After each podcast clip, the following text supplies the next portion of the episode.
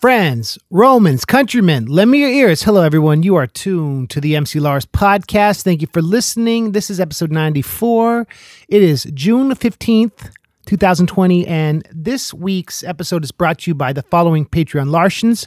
Shout out to the new ones, Mark Fell. Shout out to Kenny and Nick because they both upped their pledge. Holler. You can always do that. If you pledge at the $10 song level, you get the pin pack and the art and uh, so that's what's up. Shout out to the old Patreon Lartians, Jeremy, Walter, and Michelle. Thank you very much. Uh, let's jump into it. This is this week's letter to Atlas. This is from Ralph in New York. Is he sleeping? Is he pooping? Just checking in. How's a little boy doing? These are some messages that you left. Wishing our little baby boy the best. Now it's time for Letters to Atlas. Please leave a message after the tone. Hey, this is uh, Ralph from New York City. I want to share a story with Atlas about the time I saw MC Lars live as uh, my first concert. It was back in 2012. I was three hours early for the show. I was sitting outside of a, venue called Webster Hall.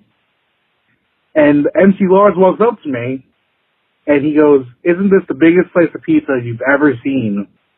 Uh, your father then proceeded to give me and my friend free poster, and it was just really cool to see him and hang out with him. Well, th- this is rough. this is a rough one. I can't cancel this audio message, and it won't run out. That is the magic of audio recording. I love your message. Very real and very beautiful. I remember that giant piece of pizza. I remember that show. Thank you for calling in. So let's get into it. This week's guest is Akira the Don, and this is a story that I tell a lot, but um, on my first international tour, it was for Radio Pet Fencing, which was an album I made in my dorm. label called Truck Records put it out because when I was studying in Oxford in 2003 as part of my undergrad, I was playing a lot of shows with my laptop, and they were a local label who signed me for one album. And this led to me meeting my manager, which led to a lot of amazing lucky breaks, which allowed me to keep doing this until now and onward. But I went to promote Radio Pet Fencing, and all the press I did was kind of snarky. Like people were like, "Oh, this is funny. This is wow, you really believe in yourself." And I look back at it, and some of it was kind of sarcastic. But Akira the Don took me really seriously, and he had this podcast. Which was like an internet radio thing, one of the first podcasts ever. You could download the MP3s from his site and he interviewed me about my influences. He talked to a lot of people like Sage Francis and CEX. That's this dude uh, from Baltimore, CEX, who was really influential on me. He talked to Paul Barman. We get into this, all the people he talked to, but uh, it was a cool interview. And it was my first ever international interview, like real interview. And it's really dope to be able to interview uh, Akira the Don. He was signed to Interscope and he was rapping. He was the first Welsh artist signed to Interscope, I think. Um, and he did a song called Living in the Future that he remixed and then he did a second remix that I was on and that was on uh, Indie Rocket Science. And Akira the Don does this thing now called Meaning Wave where he'll sample really influential inspiring speeches and create songs and melodies around them and make really cool videos and DJ and he's built this whole thing around this thing Meaning Wave. Um, he talks about something interesting. He says that it's important for you to be concerned with what you have in your domain of direct control. And Zach Vetter, who's a teacher, sustainability expert who I had on the show, said something similar, which I thought was tight. He also talked about how rap is the ultimate art form because it amalgamates everything. And I think that is true. So, um, yeah, he we, he makes reference to having me on his upcoming online show, but that was earlier, and this was before Atlas was born. So that gives it some context. He has a new album out called Watts Wave Six, which is his Alan Watts like remix project. It's the sixth one. He did a crowdfunding campaign for it, and you can be sure to check that out. But I just think Akira is a dope dude, a real guy, a nice guy. He's always been supportive of me. I really respect what he's doing, and it's awesome to see his numbers take off and his like brand grow. And he's he's a good guy. So I'll, you'll hear you'll hear my affinity for him throughout the podcast. But it's like when someone does something nice for you early in your career, you never will forget it. And I never forget Akira's kindness. Oh, and he opened for um, Weird Science and MC Chris and myself on the 2011 tour leading up to Lars Attacks, the UK tour. And it was a long tour. And he and Jack Nimble were awesome. And uh, yeah, they were a great, great opener. Great to have like a British opener on that tour. So we talk about that. So let's get into it. This is my interview with Meaning Wave artist Akira the Don.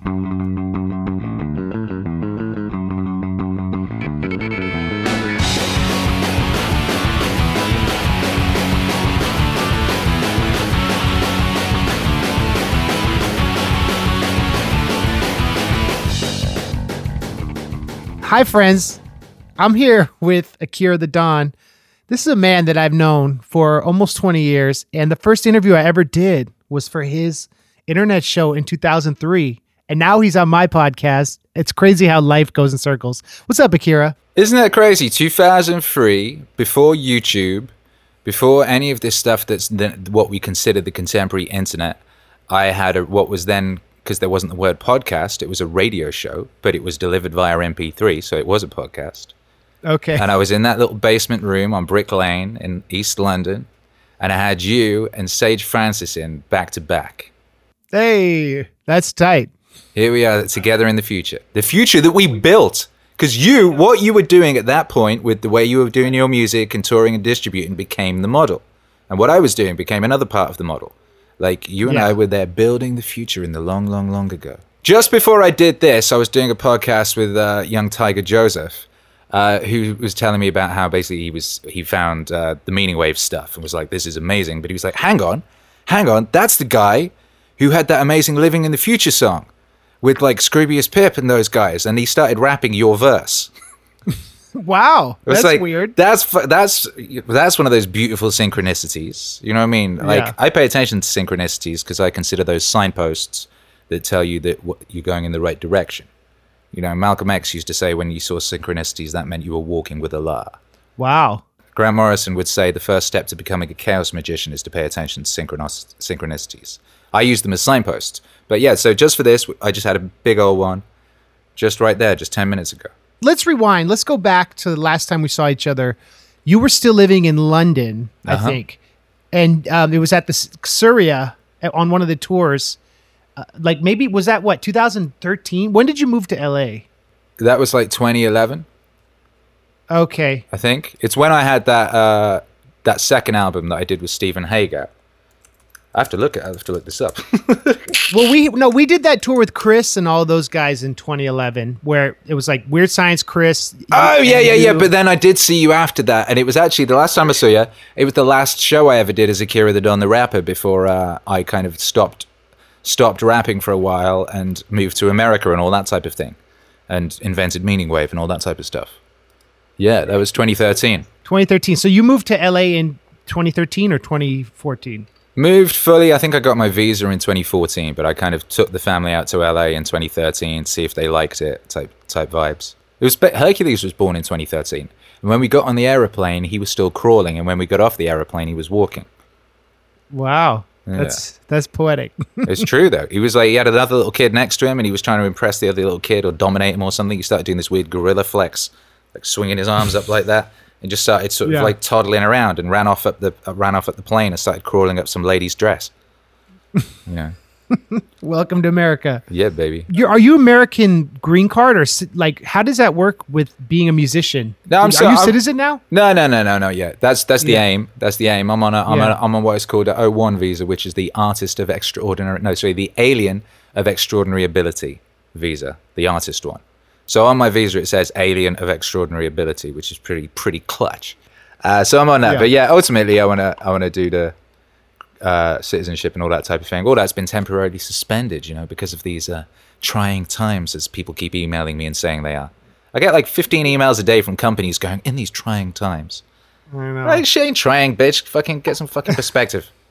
I mean, trying is the fucking Luftwaffe for dropping bombs on your head. This is an opportunity, is what this is. It's an opportunity. I was like obsessing about metadata tags and stuff, and I was emailing you about it insensitively, like nonstop, and I felt bad about that because it was important, and I was like, I felt like things we left we left Brooklyn, we're in rural Pennsylvania, and I was like, okay, what are all the things I can control? Yeah, let yeah, me, yeah. Let me obsess with this, and you and you were like, look, put, you put it, help me put it in perspective. I'm like, I appreciate that because as a friend, you were like, you didn't. You weren't mad at me, but you were like, "This is not a priority. Relax." And I'm like, started to let go of things that weren't so important from then. So I wanted to thank you for that because it's, it yeah, I've been trying to look at things in perspective. We're about to have a kid, and we're like thinking about the, the future. all that stuff is important, it- but it's just like timing. Like, just for me with that stuff, it's like I've just moved to this new distributor, and they had to leave all their offices, and they're like re- setting Yeah. up their new systems and stuff like that. That should be simple.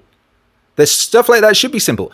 Unfortunately, it isn't, and like right now, it's like really, but it will. It's like you know, it's it's all been fixed. All those systems will be fixed. And here's the thing: you kind of you had the right idea to a degree because uh, you should be focusing on what's in your domain of control. All unnecessary suffering in the world is a direct result of people obsessing over what is outside their control.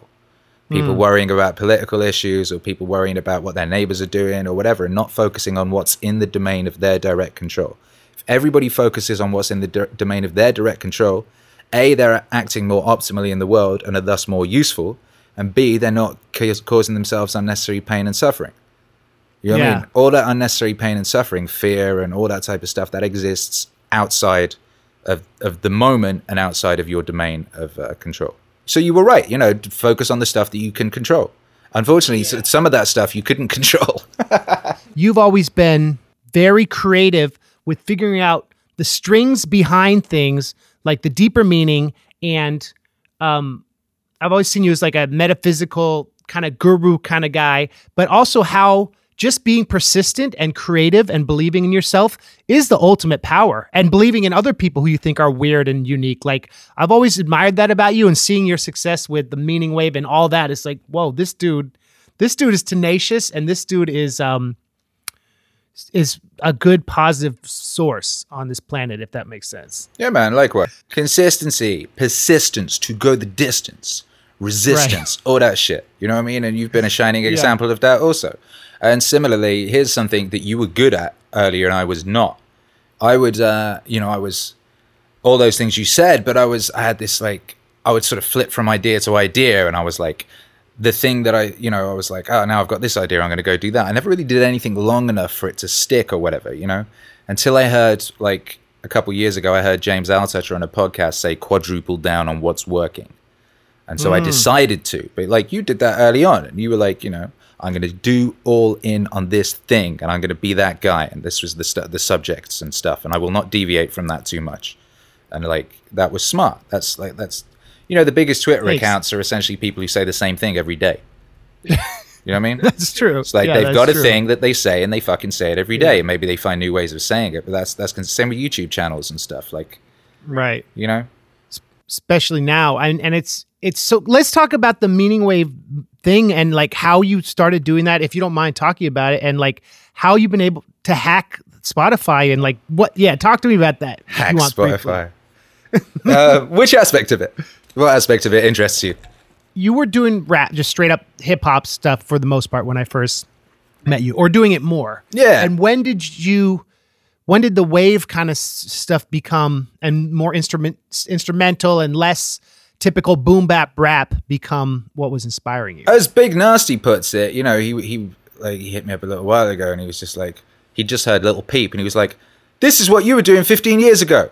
What the heck?" right And like it's been like that with a lot of stuff. You know what I mean? When uh, when Kanye West did Black Skinhead and he was like rapping da da da da da da da da da da over a glitter beat, it's like I did that in 2004. It was like uh, when people started doing electro stuff in like 2011. It was like I was doing that shit in 2005. It's like I did a lot of stuff early and too early. You know, I was too ahead of my time, and then other people come, Right. and then I, and then I'd quickly move on to another thing before, and like five years later, the thing I was doing at that point like starts getting hot or whatever. But I was always consistently inspired. I, lo- I love. I think rap of rap as being the ultimate art form. It can take hmm. anything into itself, right? It can take anything from anywhere. That's what it is. It is cultural appropriation. That's its whole fucking basis and genesis. Here's Kraftwerk. Here's these German weirdos. Here's Afrika Bambaataa. Here's, you know what I mean? Here's all these different things. Bring all this stuff together. Everything Yeah. exists within that thing, and it's constantly flexing its boundaries and morphing into a new thing. Hip hop today is not what hip hop was last week, and so on and so forth. So I, I love hip hop, and I've always considered it the ultimate contemporary musical art form for that reason. But as far as like why I sort of uh, paused rapping for a while, because I had this grand arc of a trilogy of albums in my head that would sort of tell the experience of the human. And the first one I did when we were young, that was easy to do because that was about being a kid. And the second one, the life equation, was easy to do because that was about being a kid, in- growing up and interfacing with the world. And so the first one's about being a kid and, and then and the individual, and the right of the individual to be an individual, and the importance of that. And then the second one is growing up, interfacing the world, and realizing that interconnectivity with everything and the importance of that. So the third one was, you know, basically I realized, shit, I can't make the third one because I'm not smart enough yet. I'm not wise mm. enough yet. I haven't experienced enough yet. I haven't had a kid yet. I can't make that album. So I was like, okay, I'm going to put the mic down for a bit and I'm going to focus on getting really good at my production and uh, getting wise and learning all these things I need to learn. So that's what I was doing. And then I started incorporating more. I'd always made these mixtapes and it'd be like two tracks of me rapping, then uh, sample Jack Kirby talking about creating the new gods for three minutes and stuff like that. So I'd always made these songs that Yeah. had, that were essentially like four minute skits, is one way of looking at it. You know, you'd have a rap album, you'd have a little 15 second skit, bit of John F. Kennedy at the beginning of the song. I'd been doing whole songs that were like that. So I made some of these songs, and um, one week I put out three songs. One of them had Jordan Peterson talking about uh, the usefulness of of you know being a plumber and how that's a noble thing to be a good plumber, to be really to, to do a job that some people might not think is glamorous, but to do it really well, how that's actually really important. I had another song that was uh, sampling Grand Theft Auto San Andreas. Uh, all you had to do was follow the damn train, CJ. And I had another song out that week that was uh, a lady on the radio talking about the concept of hiraeth, which is a Welsh word to do with uh, a sort of nostalgic longing for a place that you used to live that no longer exists. And in- of those three songs, the Peterson one was doing incredibly well. People were like, this is finding it really useful, finding it really unique. And I heard James Altucher on a podcast say quadruple down on what's working. And I thought, shit, maybe for the first time in my life, I should go all in on one of these things that I've created and see how far I can go with that and how deep that goes. So that's what I did. I hmm. basically went all in on the meaning wave thing, which was the taking people talking about something that I was basically the idea is that I wanted to integrate these ideas. And that I'd realized that when I was 16, my just before I quit school, my my uh, revision consisted entirely of me reading the notes over ambient music and playing them as I went to sleep. So I knew from early on the power of integrating music and words as a way of integrating those ideas, right? And I realized that here we are at this juncture of humanity, this information age. Suddenly we have access to the sum wisdom of the ages. But how do we integrate that? Right. Like, how can we as an how can an individual integrate the some wisdom of the ages in in in our lifetime? Is that possible? And i believe it is by fusing it with music. Because you could listen to a podcast once or twice and maybe get some of it but if you turn that podcast into a pop song or an album you could listen to it a thousand times and that shit would really get in and get into your subconscious where it actually works. You know so Right. that's that's what i've been doing with that. It's it's a thing that's a like very very practical for helping integrate all these ideas, philosophy, wisdom, skills, techniques, all sorts of stuff. Um, and it's also a thing that was unique that no one else was doing. It was a thing I created. It was a thing that see, that proved to be very popular. And the deeper into it I went, and the more the more I went in on it, and the more I developed it and sort of finessed it, uh, the more popular it became, the more powerful it became, the more useful it became. Yeah. That's what's up. That's what's Yeah. up, man. Good work. And it's satisfying. It sounds like it's not just like creating content to for right. It sounds like it has a personal function in your life that this stuff bringing meaning to yourself and other people and translating like that act is noble and inspiring for yourself. I would hope. Would you agree? What do you What do you think? Yeah, so there's a thing I realized. There's two things I used to want tattooed on me. Like one, I used to want non serviam, which is what Lucifer said to God. He said, non serviam, I will not serve. And because what that basically means, that's free will. Like in in the history of like the development of uh, human consciousness, that's like free will. That's the individual, right? That's like the teenager sort of rebelling against the parents and saying, "I will not be a doctor. I will go and do this or whatever." But then the other thing is that I think is is it Valar Morghulis in Game of Thrones that all men Yeah, all, right. all men must serve Yeah, because all men must die. oh so it's, it's Valar Vahilis which is that all men must serve Um, probably Vahilus because Morghulis I Yeah. think is all men die. yeah. so one of them is all men must serve and that's the big Ah. that's the big truth you find out later so after you've done your rebellion that says I will not serve you realize actually you must because uh, how's another way I can put it uh, Thomas the Tank Engine I used to, you know, Tom, or Thomas the Train, as he's known as in America. Uh, He's this an- anthropomorphic train, and he's on these rails on this weird island. He, he can never get off. He just has to go round and round. And his credo is Is he voiced by Ringo Starr? he was yes, correct. He was voiced by Ringo Starr. Oh, and I used to think it was a nightmare. I used to think it was like that old show, The Prisoner, because he's just stuck on this island going round and round. And he's just saying, I Yeah. want to be a useful engine. I'm going to be a useful engine. And he's all smiling and he's just going round and round. And he can't escape. And then I realized, oh, wait, that's all of us. We're all stuck on these rails that is our bodies, uh, this life going round and round. And the best thing we can do is be useful. When you truly, when you can, the first thing you want to do is, is you go, I'm going to go and do what I want to do. I'm the individual. I'm going to sing, write poetry, be a dentist, whatever it is. But then when you fuse that with being useful, with serving, when you find a way to combine that, so you combine, you have these three holes in you, right? Uh, as a human, you want love from others, your your family, your your wife, whatever it is, you know, a significant other. Then you want the the hole that's filled by you doing what you're supposed to do, essentially, you know. But then the other hole is you doing that usefully, in service, is serving. So when you work out a way of doing what it is that you love to do and you're good at, and you work out a way of fusing that with being of service, with being useful, with being a useful engine, that's when it all comes together and becomes truly magical. Uh, would you say that um, it's rare that people are able to accomplish all those three things, or is it four or three? Three. That's three. Three. I've, Yeah. I haven't fully like finessed that thought, but it's that's the thing I've always thought. I always felt that a man has those holes, and they must be filled.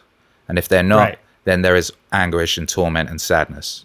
You know, you could have one of them. You could have the wonderful family, but if you're not doing the thing that you're supposed to be doing and good at, there'll always be some resentments and sadness.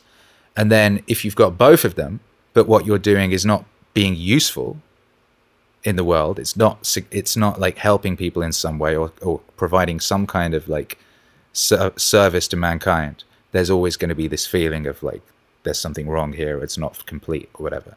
If you get those three Yeah. things rocking, then you tend to get a happy human. You know? Right. And and you get that happy human then spreads their joy or light to other to make other people happy. So people Yes. look at that person and be like, "Oh, yes. that's possible." I guess the ultimate goal, Akira, is to make that sustainable, right? Because I think sometimes in my life I feel like I've had that tripod, but then things change or something, you know, things change or I don't like doing something or I've, I've been dating someone and, you know, you break up with them. And then, so it's like finding that sustainable tripod. And do you feel like you've achieved that or you're achieving that? Currently, yes, which is epic. Yeah. It's amazing. For the first time in my life, I, that that does feel the case. Yeah, but you're right. It's it's making it sustainable, and that's the Yeah. trick. You know. So it's like, yeah, right now it's working, and it's I've basically it's been working for a couple of years. Um, finesse a few things here and there. Sometimes things go out of whack. Oh shit, I'm spending too much time doing this, and the family is suffering, or something is out. Of, you know, you have to do this constant recalibration and realignment to make sure everything is balanced correctly and functioning. And then you know, crazy you know shit will happen like this current uh, time, opportunity, whatever you want to call it, and you need to recalibrate Yeah. very fast uh, to deal with that. You know, I was at part of what I was doing was being a club DJ, right? Um, so I just switched immediately to live streaming every day, like immediately, Okay. and and changed some other things and what have you. But you know, not. And this was like because I was le- I did that record with Naval Ravikant, and uh, he had one of the songs in there was stressing the line you'll never get you won't get rich renting out your time you know? And anything you're doing that's renting out your time that's finite and you you know you, you can't so djs if you're a dj you're a full-time dj all you're doing is renting out your time. So when something like this happens you're screwed. Or if you break your arm or something like that you know what i mean? So you want you need to incorporate something into what you're doing that generates money while you sleep essentially. And for, for us Right. that's something like streaming or whatever right so like when I made that record, I made a decision to just like I was DJing like five nights a week, and I cut it down to one. You know, and um, Okay. So that meant most of my efforts was going into making music, making actually recording it, all that. And so that meant in the short term, I took a bit of a hit because DJing, you know, brings in certain amounts of money, and that's reliable.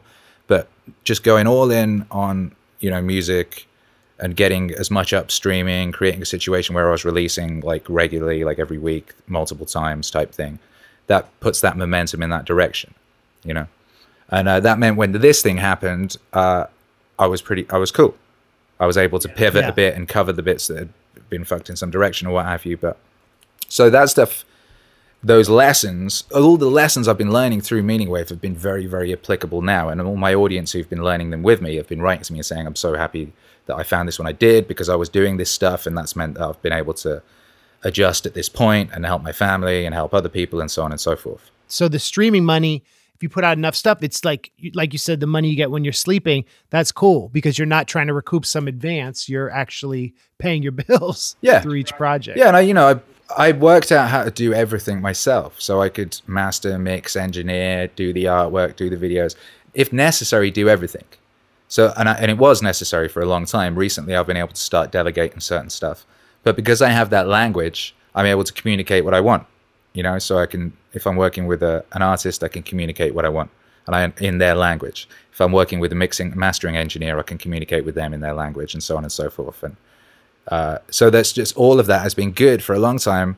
I was kind of suffering. I was like, oh, why me? Why am I stuck here? All these people have got can afford mixing engineers, and this person's got a record deal or whatever it is that was going on. And I, I felt hard done by at, at that time, a decade ago.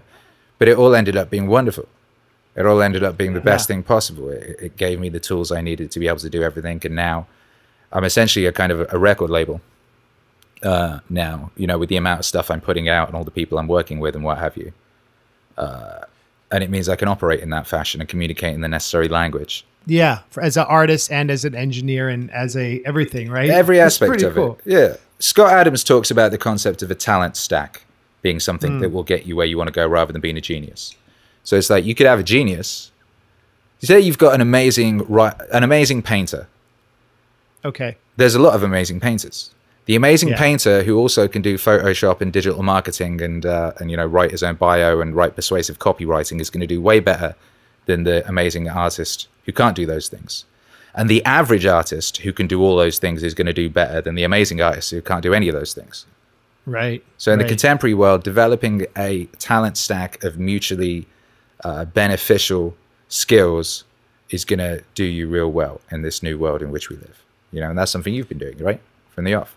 Yeah, thanks. And that's something that when you are like I feel like you and I grew up listening to lots of music and maybe some, some music that a lot of people didn't listen to, but I also know you and I are big Nirvana fans. Uh-huh. You talk about that in um in Living the Future, the download Nirvana thing. How did like growing did you grow up in Wales or did you grow up in in London? Yeah, in Wales. I left home when I was Wa- 16 and moved to the big cities, but I grew up in Wales, yeah. So, what was it like first discovering um, like underground music? What are some of your first memories of realizing that you wanted to be a musician and there was this world out there and that this was your path? Like you talked about like synchronicities and coincidences. Were there any moments? And I, I and I'm also wondering this two part question: When did you first hear Nirvana and like how did that have an influence on you? I think it's the same for a lot of us at that point. This is pre-internet, and it made us feel people. Some of those of us who were out there felt alone. It made us feel we weren't alone, and we weren't maybe Yeah. insane and weird. Where I lived, it was very small, and all the other the other kids, you know, it was like in my school they would teach two years in one class. It was so few of us, and no one was oh, into. wow. No one liked the music I liked. If people did like music, it was just whatever was in the charts. You know, no one was like me. I, the way I dressed, the stuff I was into, the it was very, I was the only person. I was like the you know you you have a town, it's got a few like indie kids or emo kids or scene kids or whatever it is. I was the only one. There was not one more. It was just I. You know, so hearing that music, I was like, oh shit, there's more people like this, and like the references and the comics they liked, and because I, you know, it was the whole thing. I was into music, I was into comics, I was into all this stuff. Nirvana came along, and that was in tandem with the Seattle scene in general that also had Peter Bagge making hate comic books and stuff. And it was like, Right. And it was this whole thing. And so, and you know, I mean, I think I was 13 when I heard that shit. So it was like the perfect time. You're this angsty teenager and all that type of thing. You know, it just hit perfect.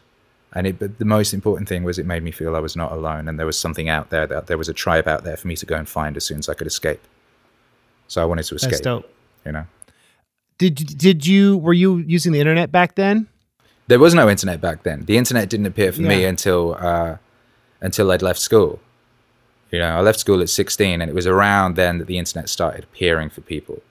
And um, Yeah. so as soon as it appeared, I, I accessed it on some like library computers and stuff, and I made a I made a, uh, a fanzine immediately using MS Publisher. So you write Word documents and convert those to web pages. So as soon as it appeared, uh, I got on it, you know, and I and in, in libraries and shit, and because I'd been making fanzines for years anyway.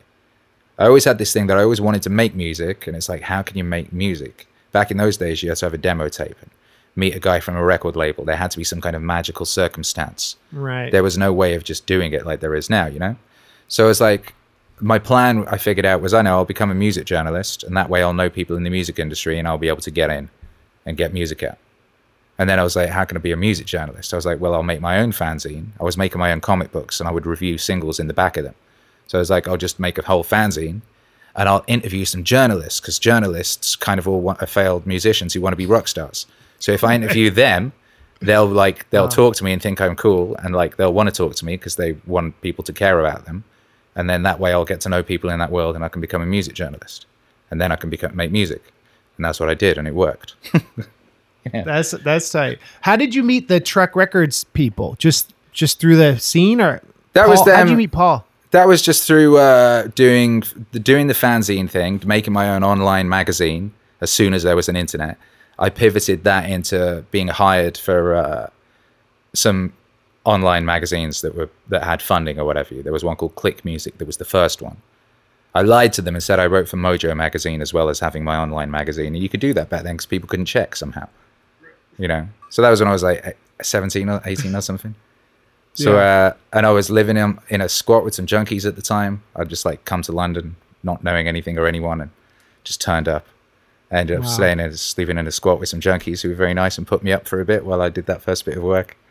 And uh, I started being the news editor at Play Louder, and those truck guys sent me stuff to review and write about.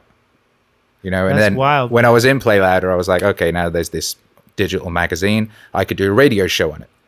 MP3s exist. There's no reason why I couldn't record interviews with people and put them up on the site as MP3s for people to download and listen to. That was before there were podcasts, you know, and that's where you came along. Are those archives still available? Probably. I mean, the The Wayback series, Machine yeah. exists, Yeah. and um, I've got tight. some. I've got a hard drive somewhere with a lot of that stuff backed up. It does exist. It does exist somewhere. You know how it is with the internet. Everything exists somewhere. Yeah, it's it's there. Who do you talk? So we talked, um, and you said you talked to Sage Francis. Who else? Is there anyone else you talked to who went on to like keep going and growing? on that Sure. podcast at that time, Yeah. who did I talk to? Who came through? There was Killer Keller was on one.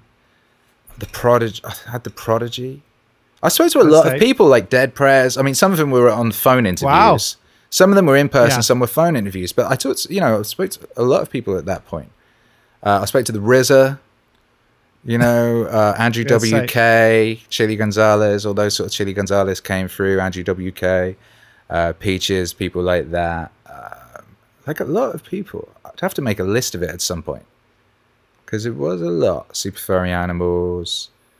Did you ever talk to Paul Barman? Yes, I did talk to Paul Barman. That's who I was trying to remember the other day. I wanted to do it because I'm doing DJ sets every day on my on my stream Yeah. on my YouTube, and I've been doing some like you know late two late '90s, early 2000s instrumentals thing. Paul Barman is one of. I wanted to do a, a like an early 2000s underground rap DJ set, and Barman was one of the guys I was trying to remember the name of. Yeah. There was a few people from that period that I can't remember the names of, and they're not on Spotify anymore. A lot of them, or they never No. got on Spotify. Yeah, and a lot of them like um Barman's stuff was so cool because Prince Paul produced that first EP. Yeah. so those beats are tight. The beats are epic. He was really interesting, but no one had really spoken about that stuff before. There was Sex as well. That was another guy I forgot about. Yeah, I was listening to him the other day. He one. He you had that- interviewed him? Uh, I'm sure I did. Uh, I think it was a text interview Yeah. with him. I think it was a. No, it was. No, I did. Yeah, and I went to his show and I hung out backstage with him. He was like Lil Peep before Lil Peep as well. Right. You know. And he was a guy. He was a guy who really suffered from like failing to, you know, from just moving from one thing to another thing too fast. Like Right. on one album, he was like this sort of jokey kind of like backpack, Def Juxish almost guy, and then the next album, he was like, like Marilyn Manson rapping in a dress or something, like just confused the shit out of people. Yeah, and um, what was it? I like the song "Bad Acne" from Tall, Dark, and Handcuffed. That's Yeah. a great song. Yeah, at what point did you get signed to Interscope? Like, because that was a crazy part of your story too. Oh, the Darkness was another group. There's an example that of, so like, I was trying to think of people who are still rocking. Uh, Yeah. And yeah, I was fucking with the darkness at that point, but they were friends of mine from Camden. Know? That's that's awesome. But yeah, Interscope that happened in like 24, 2004, I think it was. I was just like I was Yeah. observing the way that like the Strokes got big in the UK before they were big in America because the UK were Yeah. like, oh, look at these cool people from America, and I was like, huh, I bet if I go to America, they'll be like, look at this cool guy from the UK. Whereas it's like a situation. I heard a quote recently which kind of sums it up, which is, "You'll never be a guru in your hometown." Hmm. You know what I mean? Those motherfuckers know Yeah. you too well, and there's like tall poppy syndrome and all of these things that combine that like you're just not allowed. Right. You know, they're not going to let you. But you go somewhere new, they see they see the freshness of you, they see the uniqueness of you. If you have that, if you go to a different place, that's the first thing they'll see. They'll not see, oh, I remember that guy when he was a kid, or you know what I mean. Right. So I was like, I'm going to go to America, and I rang up my bank and I and I gave them some bullshit story, and and uh, despite me having zero credit, they they lent me a couple of thousand dollars to get a plane ticket.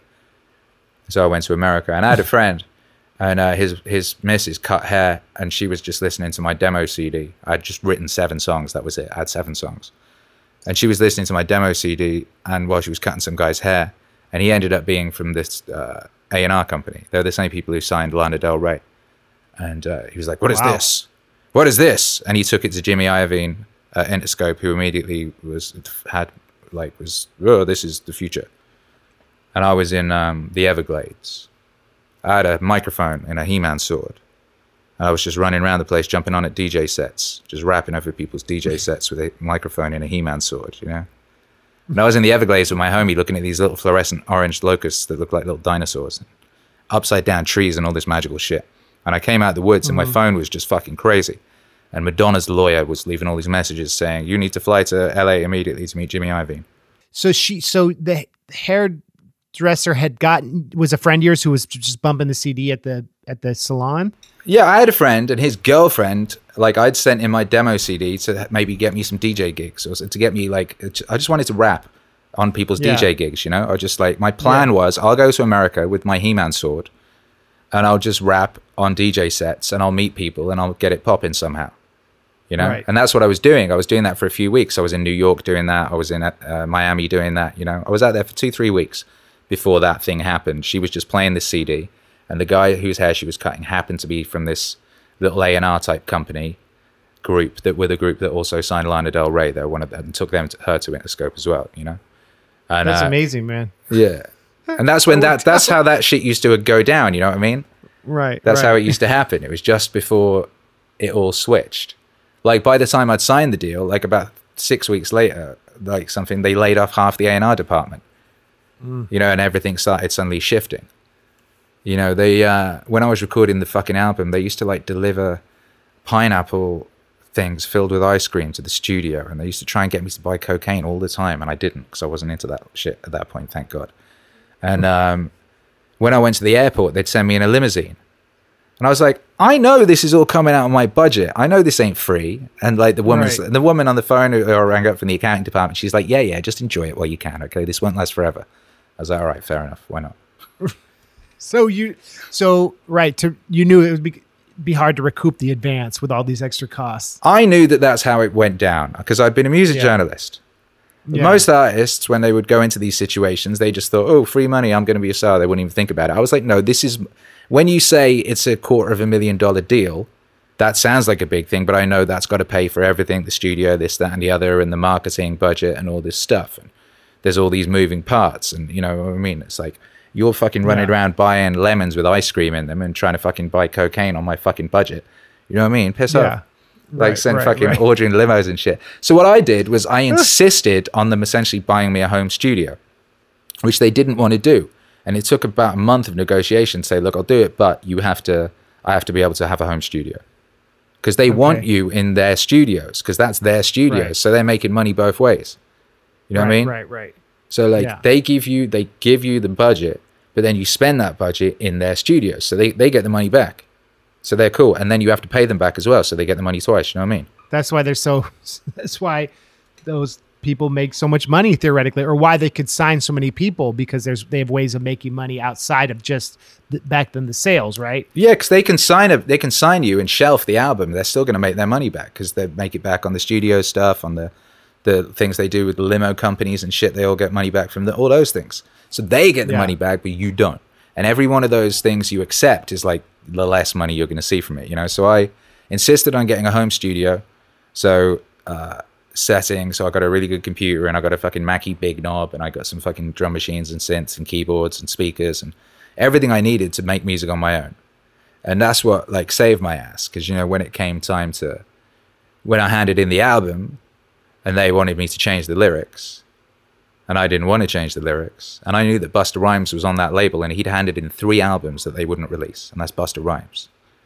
So I what was that going to happen with me? You know what I mean?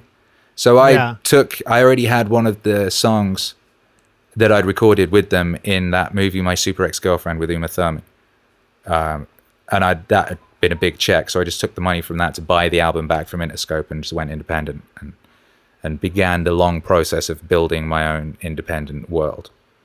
You know, That's which was just mistakes and mistakes and trial and error for years and years and years. So we eventually gets to the point now, like 15 years later, where it's working. there's this thing about when you get older and become a, become either get married and have a kid or like go to the next try to fill those other holes that you're talking about earlier.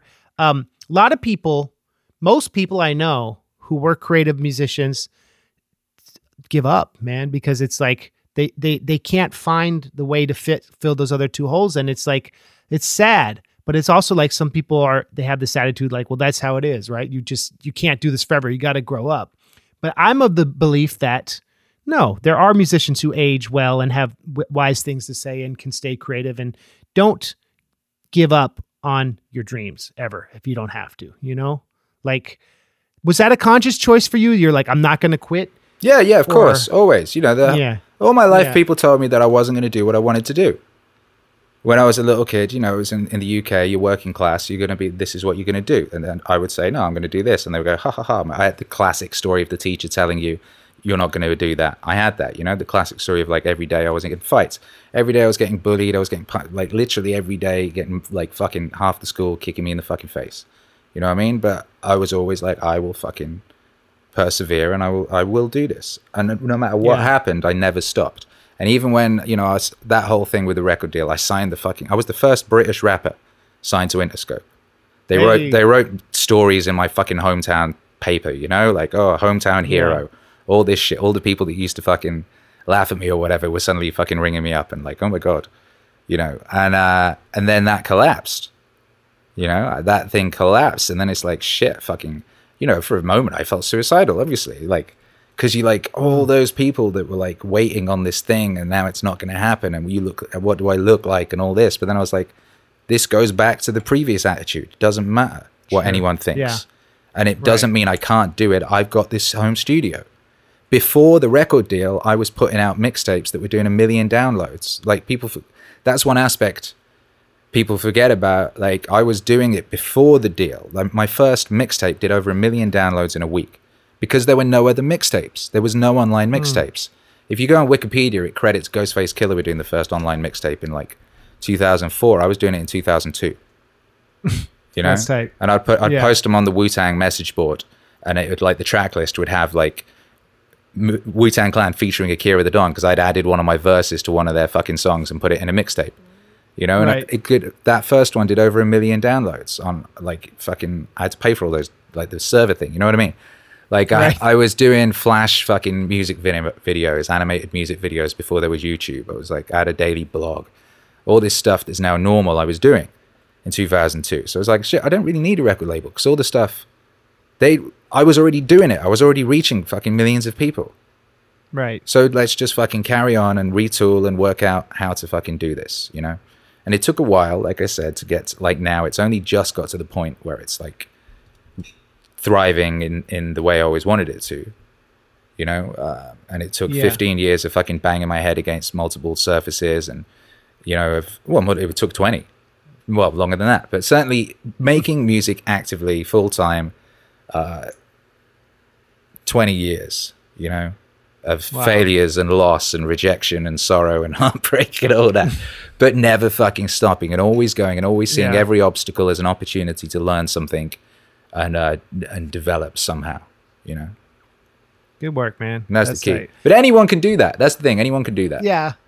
Right. Anyone could do that, hypothetically. You could see the obstacle as an opportunity. You could look for the good in the situation, and people do it all the time and always have.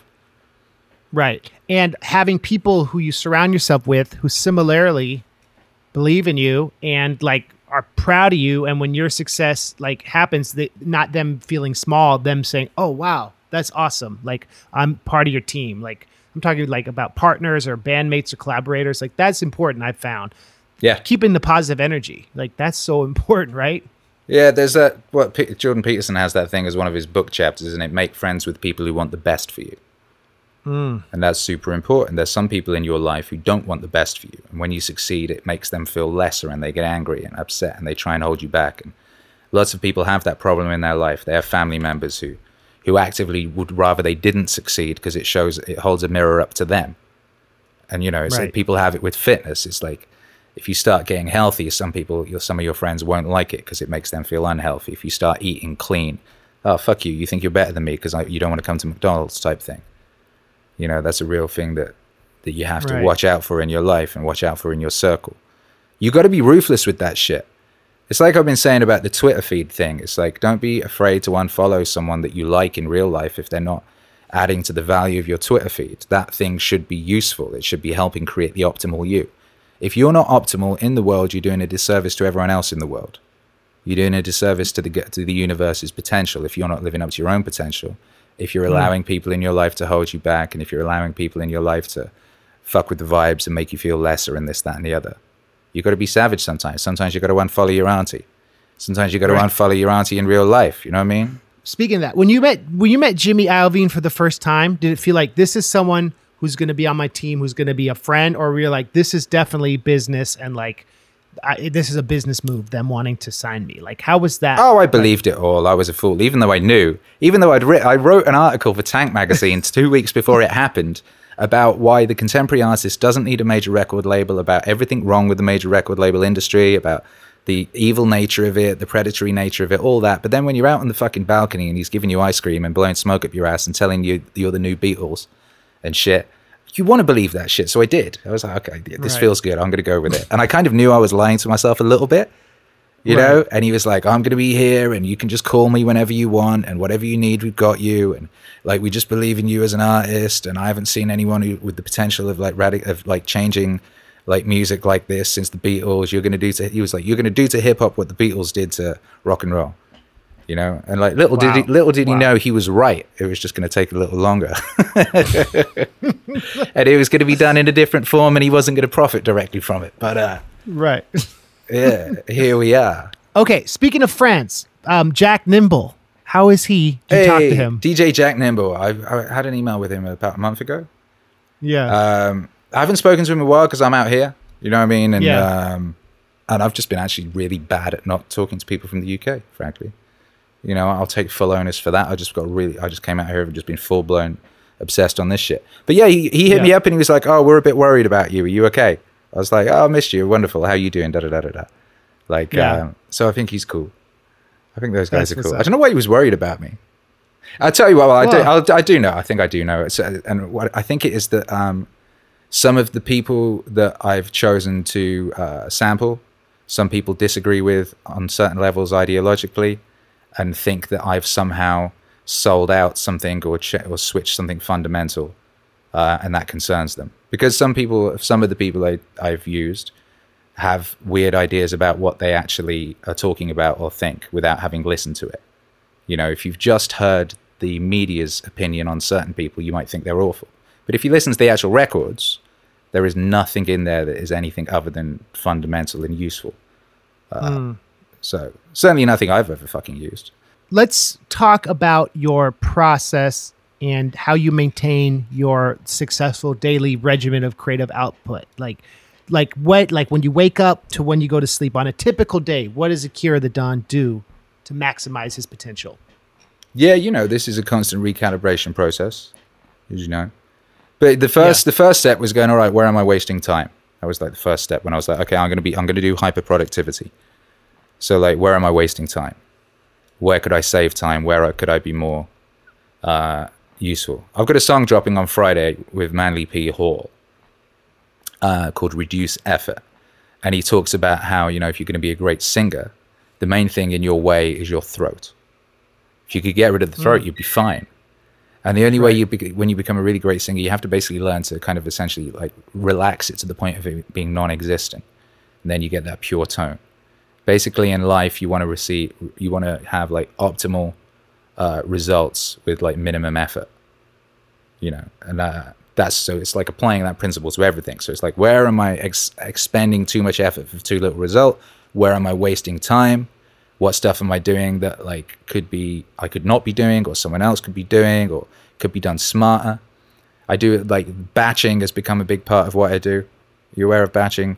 I, I, could think when I think of batching, I think about like a batch um, fader or like effect on a bunch of tracks. All right, so batching is like when you're doing, a, say you've got a bunch of stuff, do the stuff that's cl- similar closest together. So, for example, Okay. uh, if I've got seven mixes coming out in a week, I will render the visuals for them and all that. I'll do that all at the same time because it's quicker to do all those processes Yeah. at the same time. If I'm making Yeah. an album, uh, I have I do it in stages. So I, I well, I'm, I make an album every month, you know. So I do it in stages. So I'm like, okay, what's the subject? Research the material.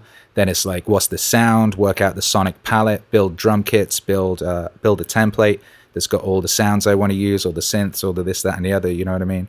Within that, there's batching processes because I've worked out um, effects chains that I'm going to be using ahead of time. You know, so then it's like then it's like lay out the album, work out the chords for each song, so they all work together and there's a shape. Then it's like detail all the songs, re- record all the choruses. I do batch everything because it's just quicker. It's way quicker, and you're in the zone. The idea is you're Yeah. creating these zones within zones. You want to be in the zone. You want to get in the zone and Mm-hmm. stay in the zone because sometimes you fall out the zone, you can't even get back in. That's why most bands' second albums suck. They were in the zone. That's true. Then the Right. record label put them on tour and they fell out of the zone. Then they didn't know how to get back in. So you want to get in the zone, stay in the zone, right? And the way you stay in the zone is by like uh, a la- no resistance. You want to be re- minimizing resistance, minimizing friction, right? You create these mini zones. So I'm in the zone of mixing. I'm in the zone of creating drum kits. I'm in the zone of writing raps. I'm in the zone of doing artwork. I'm in the zone of answering emails. I'm in the zone of uploading things. You know, I'm in the zone, whatever it is. So that's a Yeah. big part of it. You know, batching, do, doing that. That's just, that's just a small fucking part. Then it's like en- tight. energy That's tight. regulation is mad important. You know, energy regulation.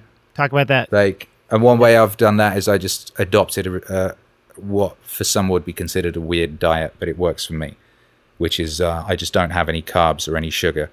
I basically just eat steak for the most part and drink water.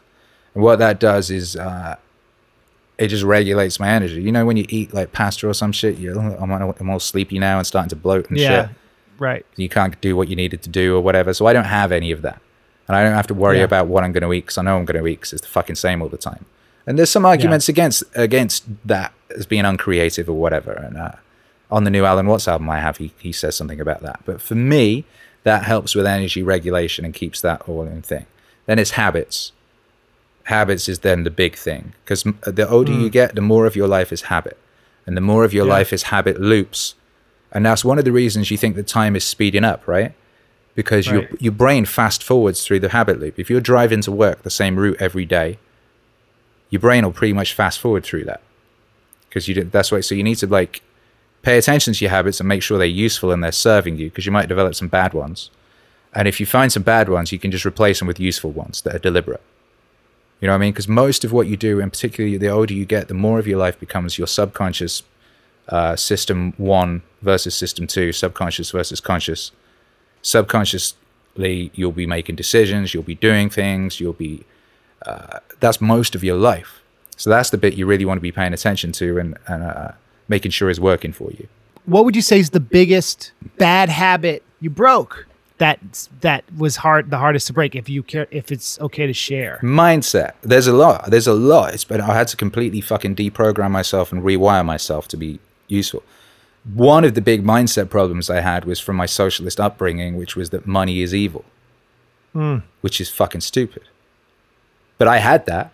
And so I thought I, I had this subconscious thing that money was evil, money is the root of all evil, blah, blah, blah, blah, blah. So therefore, making money is evil. Therefore, getting paid for what I was doing was evil. So I would constantly, subconsciously fuck myself and subconsciously cock block myself and subconsciously self sabotage every time I was coming near money. I did it with the record deal. Like in retrospect, I subcon I basically gave them an album they couldn't release. I knew they weren't going to put out an album with a fucking song on it called "Thanks for All the AIDS." What the fuck was I doing? Right. You know what I mean? I was self-consciously, se- I was subconsciously self-sabotaging. Coke wanted to use one of my songs for an advert. It's like, no, that's that's, that's evil or whatever. Not realizing that you know, like to act, to act optimally in the world, you be able to need to be able to be optimally in the world, and money is just a fucking energy. It's what you do with Right. it that's important. And, and like, so I had to completely rewire myself on money, you know, to to actually believe that money was not evil and could be used for good and was just an energy like anything else, you know. Uh, so that was one of the major major things. And then another major cool. thing was uh, uh, was my self talk, which is another mindset thing. But I wasn't even aware of the concept. I didn't realize, you know, you have this voice in your head.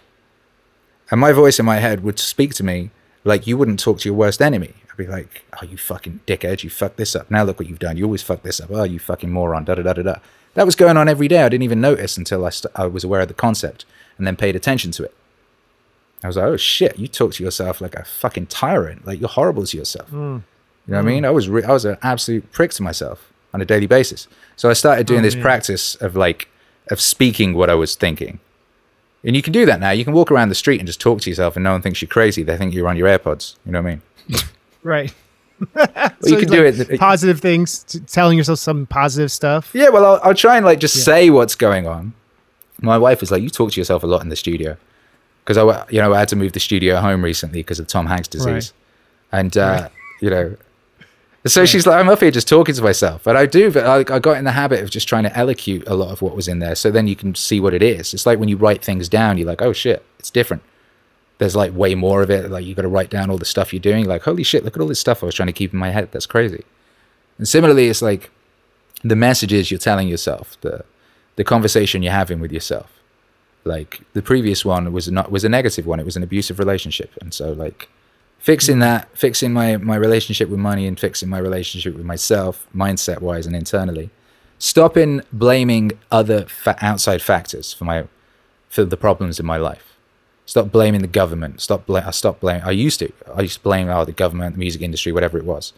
Then it's like stop you just got to well i chose the decision to take radical self uh, responsibility. Everything's my fault. Everything's my responsibility. And then when you do that shit just becomes way clearer and way easier. And you can actually function usefully you know and you can make things fucking happen. As long as you're a victim in your mind you'll always be a victim. And you'll, you'll be you know what i mean?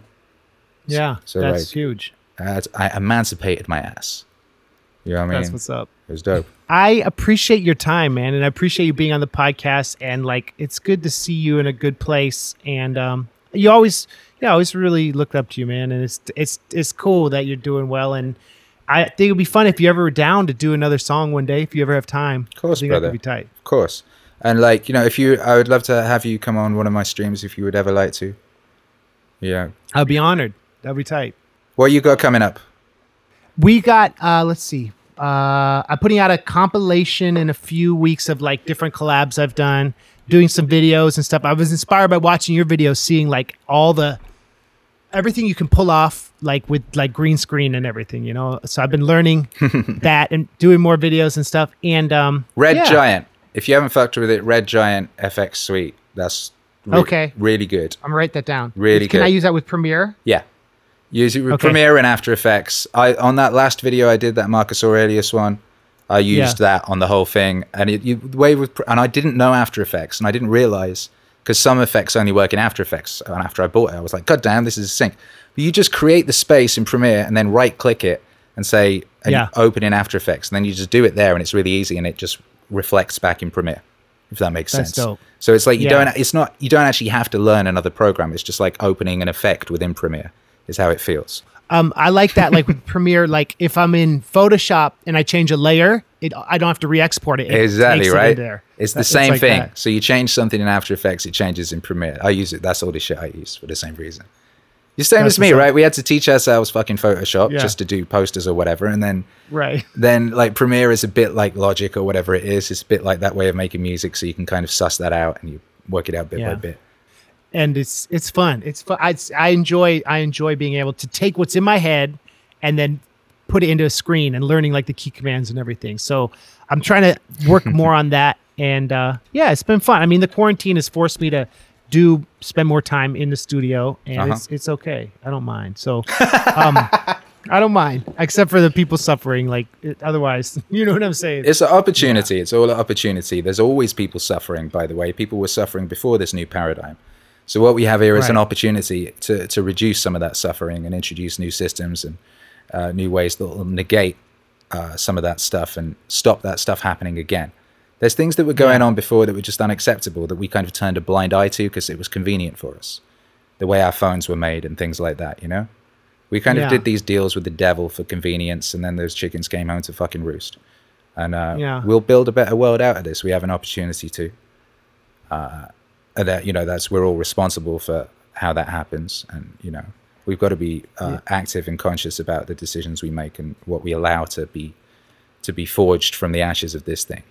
You know, but I see it. You got to. I, you don't have to do anything, but I choose to see it as an opportunity to create a better world, and uh, to, you know, be more useful, and for all of us to be closer to our potential in this lifetime. Akira the Don. You got a lot of stuff on Spotify. Your YouTube channel's tight. Um, it's Akira the Don on Twitter, right? Yeah, on everything. So look up my homie and check out his new projects. And is there anything you can um we can give you the opportunity to promote right now?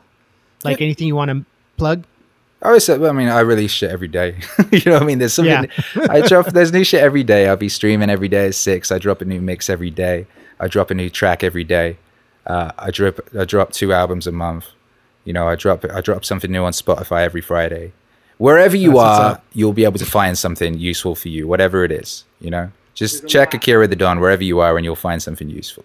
If you heard this on, heard the podcast, if you tweet at Akira Don and say um, Welsh surprises and tag me, I'm gonna send you a download of a rare MC Lars track from back in the day. So just to make sure our listeners are engaged. So Welsh surprises. Nice. thank you, Akira. This has been a very good interview. You know what I'll I do? appreciate you. I will see if I can find that original MC Lars Akira the Don interview from 2004. Okay, that would be dope. So if you want to get a hold of that, yeah, tag us on Twitter and we'll put it like a sec- Little scrappy little Lars. He was a little baby. He was like, rah. He was all excited. He'd just been to Winchester. Yeah, I was. That was like a yeah, that was a crazy tour. But it was um, my dad. was- I don't even remember. My dad came with me. If he was there, he was my tour manager. I don't remember your dad. No, I don't think I met him. You, I think you came in the studio on your own. I just remember you Uh-huh. freestyling about um, Sage Francis having the answers. That's what's up. Yeah. well, I want to hear that. I'll probably be a little embarrassed. I should hope so. You should be embarrassed, but also proud. You know, that's the way it is. Yeah. It's like, look, at, I always think of it as like, look at that little guy. Look at all the stuff he was doing. Look how brave he was. Look at all the things he was trying to achieve. You might uh, like, it might make you cringe now because you're a different person now. But it's like, look at that Yeah. bad little motherfucker. He was out there. He was fucking getting after it, creating the future, and he was a Yeah, tiny baby. We were fearless, fearless babies, and now we're adults. That's what's up. Yeah. We um we should end with what we should play "Living in Our Future," "Living in the Future" remix with all the all your friends, right? That'd be a cool thing to play. Why not, baby? Get after it. Yeah, fucking. Why not? This- everyone on that. It's like you know, Big Narstie is on that. He's like a superstar now. You know what I mean? That was like a that was a talent show of a record. Like Scroobius Pip's like a pop star, uh, like a podcasting superstar actor now. You know what I mean? Eddie right. Eddie Argos is like a kind of uh, uh, an internationally renowned uh, painter now. Wow. You know, wow. MC Lars is is like you know the godlike MC Lars, uh, nerd father. You know what I mean? That's And uh, and Akira, Akira the Don just kept growing and going, bringing the wisdom. yeah, Kira the Don is the Wave Lord. This was originally on the AAA EP, and then this became the remix. It was a track. It was one of the first tracks I did as Akira the Don, and then I, I kind of did a new version of it every time, every five, every couple years or something. So it was called Living in the Future. So you talk about futuristic shit that was happening right now, and then that would date epically, because shit moves so fast. right, you right. know what I mean? I know how that goes. And then I did a version with lot, and like you know, you'll you'll hear it. You know, Narstie's really excited because he can look at porn on his phone. right. There's a video for this too, I think, where we all kind of send in clips of us. Is Yeah, that still on it- your channel? Yeah, Uh, I think it's still somewhere. I think it should be somewhere. Yeah. and it, it basically looks like now what everyone's life looks like now. It's basically a Zoom conversation. That music video was a Zoom conversation. So the way that everyone is now communicating to this week, you know, I had a pub quiz with my fucking mum and my brothers and my aunties and shit. Looked just like that music video. Yeah. You know, That's what's up. yeah. it was appropriate. Um, all right, so this is Live in the Future 2.5, Akira the Don. Peace. Splash. I'm a man called Adam, I'm living in the future. I make all my tunes on my computer. I update my website all the time. I like to spit a little bit, but it's more than rhyme. I find TV abhorrent, so I stream shows or I use torrents. The ban one, many more spring from inside out. Guess that's why they call it the Hydra. and I'm never alone, I got the whole internet in my mobile phone. If I'm lost, got maps on my mobile phone. Yo, I write my raps on my mobile phone. And my mobile phone is a snitch, cause it tells them boy them where I am all day. But they know anyway, cause I just put it in my status. Hi haters, hi haters, hi haters, hi haters. Pain is the way, but don't get sidetracked. Technology's deep. I grew up to tape and radio. Now my young G's have got iPads, 3D cinema, IMAX. RIP to the floppy disk. Pain, obsolete. Mini disc came in and then it went out. Gone, missing, can't be seen. Straight to the future. My phone is a sat nav, so the porn on my phone is a must have. I can zoom in and zoom out, make a pixel. It's so Back a PC, wireless keyboard, sound forge, still rocking acid, bad bad bad echo. I love living in the future, baby. Speakers go boom, up in this room, yeah. Hands in the air, I can do anything I want right here, go. I love living in the future, baby.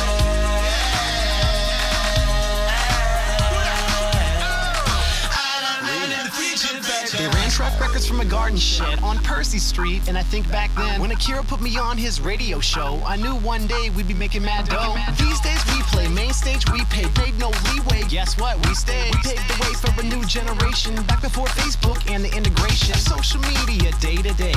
Now life is speeding up at a crazy rate. Living in the future, no doubt. The Don already nuked his MySpace account. We're all about getting down with what's relevant. Make way for the elephant in the room, irreverent, eloquent, elegant. That's what we be telling them. Hip hop is the answer, cause the elements are heaven sent. My mind is blown by all this new technology that's being wasted on making films in 3D. They should take all this new technology and use it to make Ghostbusters 3. Akira the Don asked me to lend him a hand, so I recorded this vocal into GarageBand and used it as a, as a platform for me to request Ghostbusters 3. All that's missing from this modern world for me is Bill Murray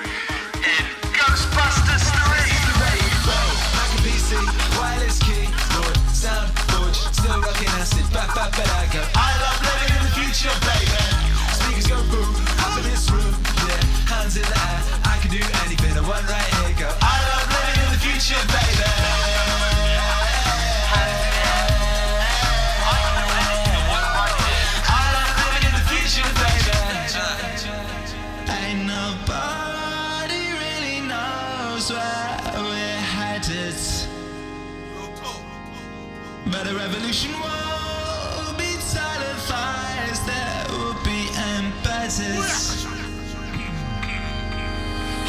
Name is Pip and I live in the past. I pass my time just sitting on my ass. I live my life nice by candlelight. I use ink and a quill when I write. I shop at Mr. Byrite. Hang on, that's 80s, not pre. In fact, let's go further back. I am a caveman. I don't even have the right tools to have a shave hand. I don't like the way we're portrayed, man. Captain Caveman, you're a waste man. My cave has no microwave, just a fire in the corner and a hole where I bathe. Can't seem to get on well with the future. I have a phone that's not a computer. It doesn't go on the internet. It just phones people and sends. Don't me wrong, the future is heavy, but I'll make my own way there when I'm ready. Moving too fast just gets too scary. Keep your fruit machines of blackberries, and I don't like touch screens while we're. What was wrong with buttons anyway, silly rabbit? 3D cinema ain't too bad, but with those shitty glasses, I just look like my dad. Tell you what I'd like to see in the future: a boy that can run way faster than a cheetah, or how about a cat with human features, or a rabbit that stands at five to six meters.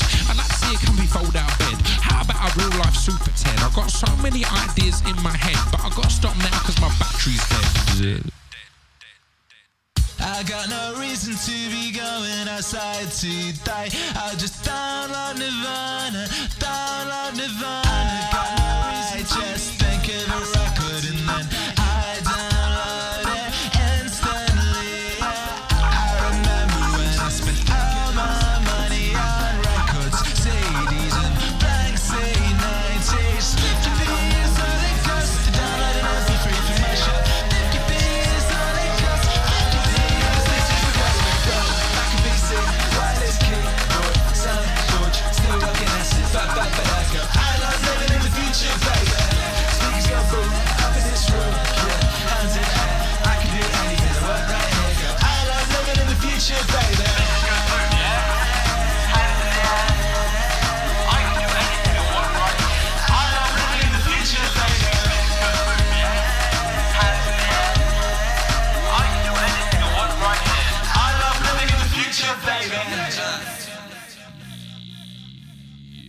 Living in the future, no doubt. The Don already nuked his MySpace account. I said that because I remember one of the first people who erased his MySpace accounts was Akira the Don because he saw how it was becoming really spammy and he went on there and nuked it and made a video. And that was kind of brave because everyone was like, ooh, MySpace, like, what are you going to do now? But he knew it was the end of an era. And then shortly after that, MySpace became antiquated. So that's what that line was about. Great song, great guests, Big Narstie, Scroobius Pip, a lot of amazing artists on that collab. Next week, we got Phone Freak. He's a prank caller from Michigan who I met on the internet trading tapes with years ago.